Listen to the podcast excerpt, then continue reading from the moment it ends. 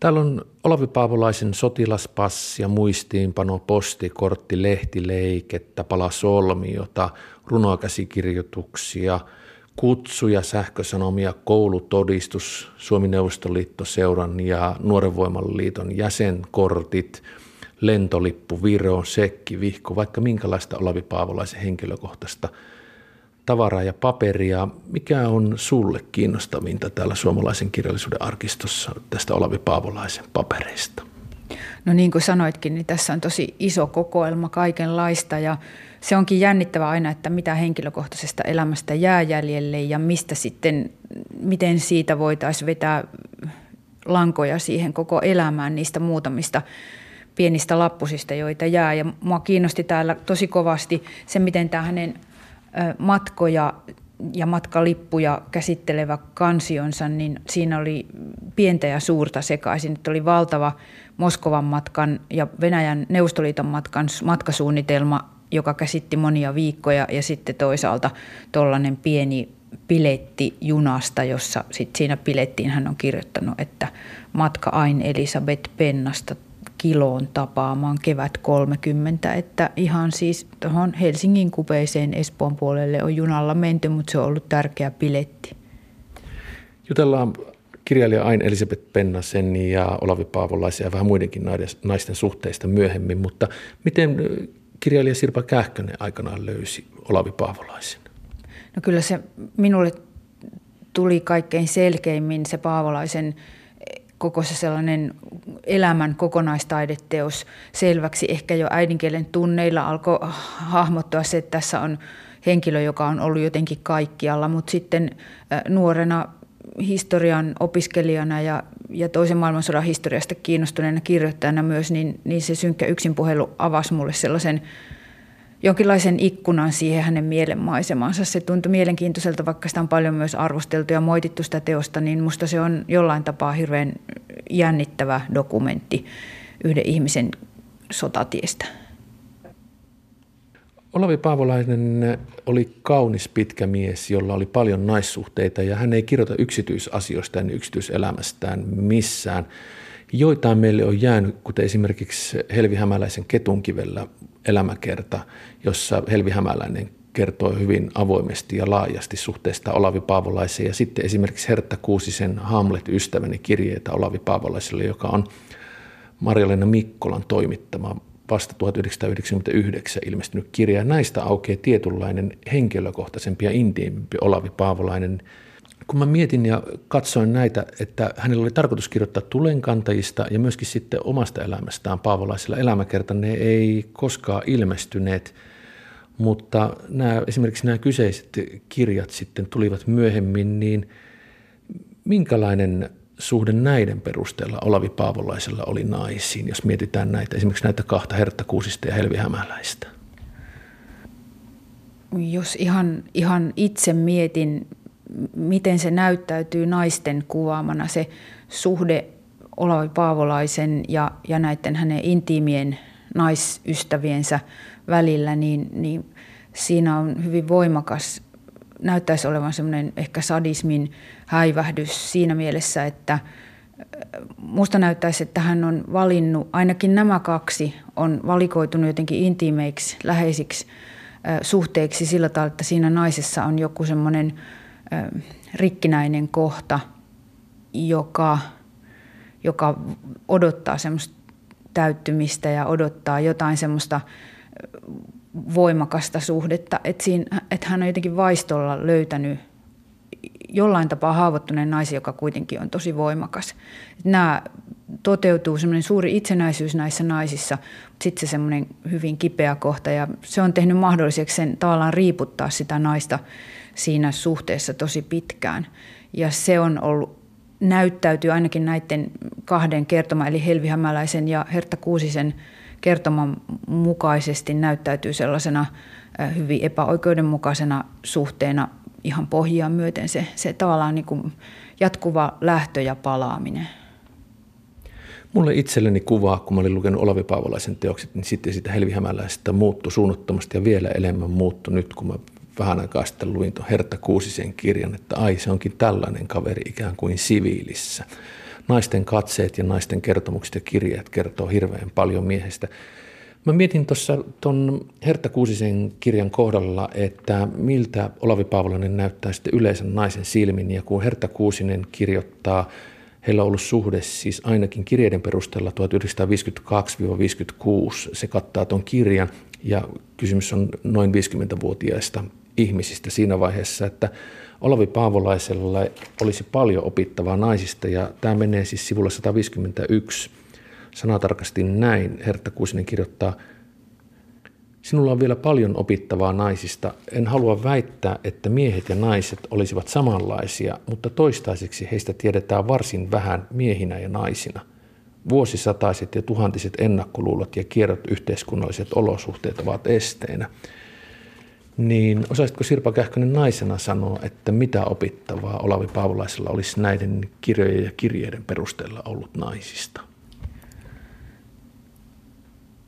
Olisiko ollut, että hänen olisi pitänyt eniten jotenkin oppia itsestään loppujen lopuksi tavallaan ymmärtää sitä, että miksi hänellä oli se tarve toisaalta syvään läheisyyteen, jonka hän pystyi sitten loitsimaan aina niissä naisissa, joihin hän sen valokeilansa ja sen intohimonsa kohdisti ja sitten kuitenkin halveksia sitä naista, koska näissä kaikissa käy ilmi, että hän romuttaa ja murtaa sen naisen itsetuntoa sellaisilla kommenteilla, jotka liittyy esimerkiksi Hertta Kuusisen kohdalla siihen hänen asemaansa ja, ja hänen pukeutumiseensa ja naisellisuutensa, jopa hänen sänkynsä ovat vääränlaisia siellä kodissa, jonka hän kuitenkin avoimesti ja aulisti tarjoaa tälle jo aika vaikeassa vaiheessa olevalle miehelle.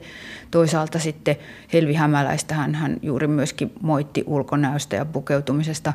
Hän kirjoittaa myös suomalaisista näyttelijöistä yhdessä elokuvakritiikissä naisnäyttelijöistä, että he on elähtäneen näköisiä ja suosittelee jopa Ansa Ikoselle yhdessä kritiikissä kauneusleikkauksia, että muuten on kiva, mutta täytyisi vähän naamaa korjata.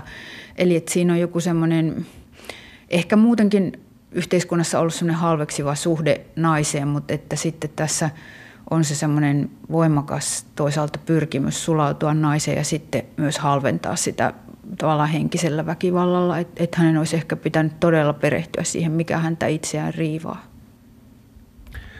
Mä olen kuullut semmoisen tarinan, joka liittyy Olavi Paavolaiseen ja 1950-luvun loppuun. Olavi Paavolainen on siinä vaiheessa jo lähes 60 mies eronnut ja tullut isäksi ja on ilmeisesti suhteessa sitten Hertta Kuusisen kanssa, niin tämän aluksi mainitun kirjailija Ain Elisabeth Pennasen pojan tytär menee radioteatterin tiloissa Yleisradiossa kysymään Olavi Paavolaiselta Olavin ja Ain Elisabeth Pennasen keskinäistä suhteesta, että minkälainen suhde se oli.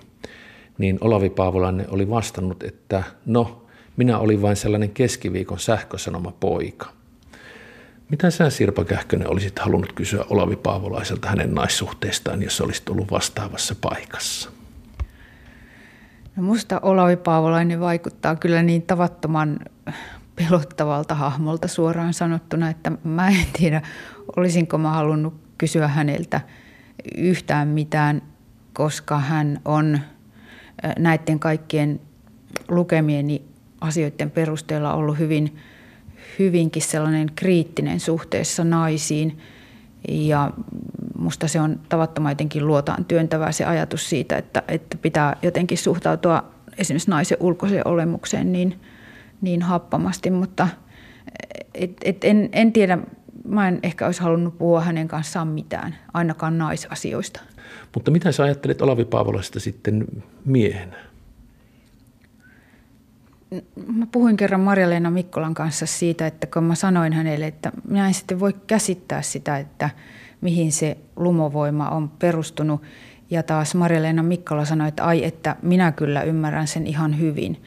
Että tämmöisessä, varmasti tämmöisessä on paljolti kysymys siitä, että ja se onkin jollain tapaa järkyttävää, koska käy ilmi tosi voimakkaasti, että hän on kyennyt keskustelemaan naisten kanssa älykkäästi ja ottamaan naisen vertaiseksi, mikä ei ollut silloin 30, 40, 50 60-luvuillakaan mitenkään tyypillistä ja tavallista, koska se naisen koko sen intellektin ja sen semmoisen yhteiskunnallisen kyvyn halveksinta oli tosi tavallista. Ja siihen Hertta Kuusinenkin viittaa, että, että heillä on ollut tämmöinen syvä yhteisymmärrys joissakin asioissa, mutta kun sit siinä on ollut se toinen puoli, eli se, että kuitenkin jollain tapaa sitä naista pitää myös haavoittaa, niin että siinä on ollut se semmoinen voimakas pyrkimys suhteessa jatkuvaan uudelleen tulemiseen. Sen mä jotenkin on tästä kahdesta, näiden kahden naisen todistusten perusteella ymmärtänyt, että tehdään jatkuvasti eroa ja uudestaan sitten koetaan se tulemisen ihana sulautuminen ja se uusi paluu ja kaikki nämä tämmöiset, niin, niin se ehkä sitten vaikuttaa siihen jotenkin minun mielestä hyvin luotaan työntävästi siihen – ajatukseen siitä, että kuinka se voisi olla semmoinen luottamuksellinen se suhde, jos, jos toisella on näin voimakas tämä pakenemisen ja palaamisen dynamiikka.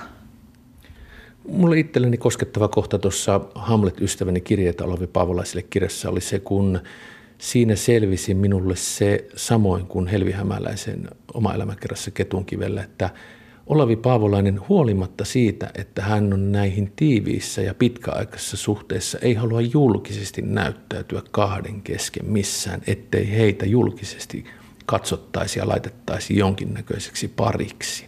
Ja sen mä ajattelin, että kun kukaan näistä henkilöistä ei ole millään tavalla varattu noina aikoina, että se syö myöskin naisten itsetuntoa.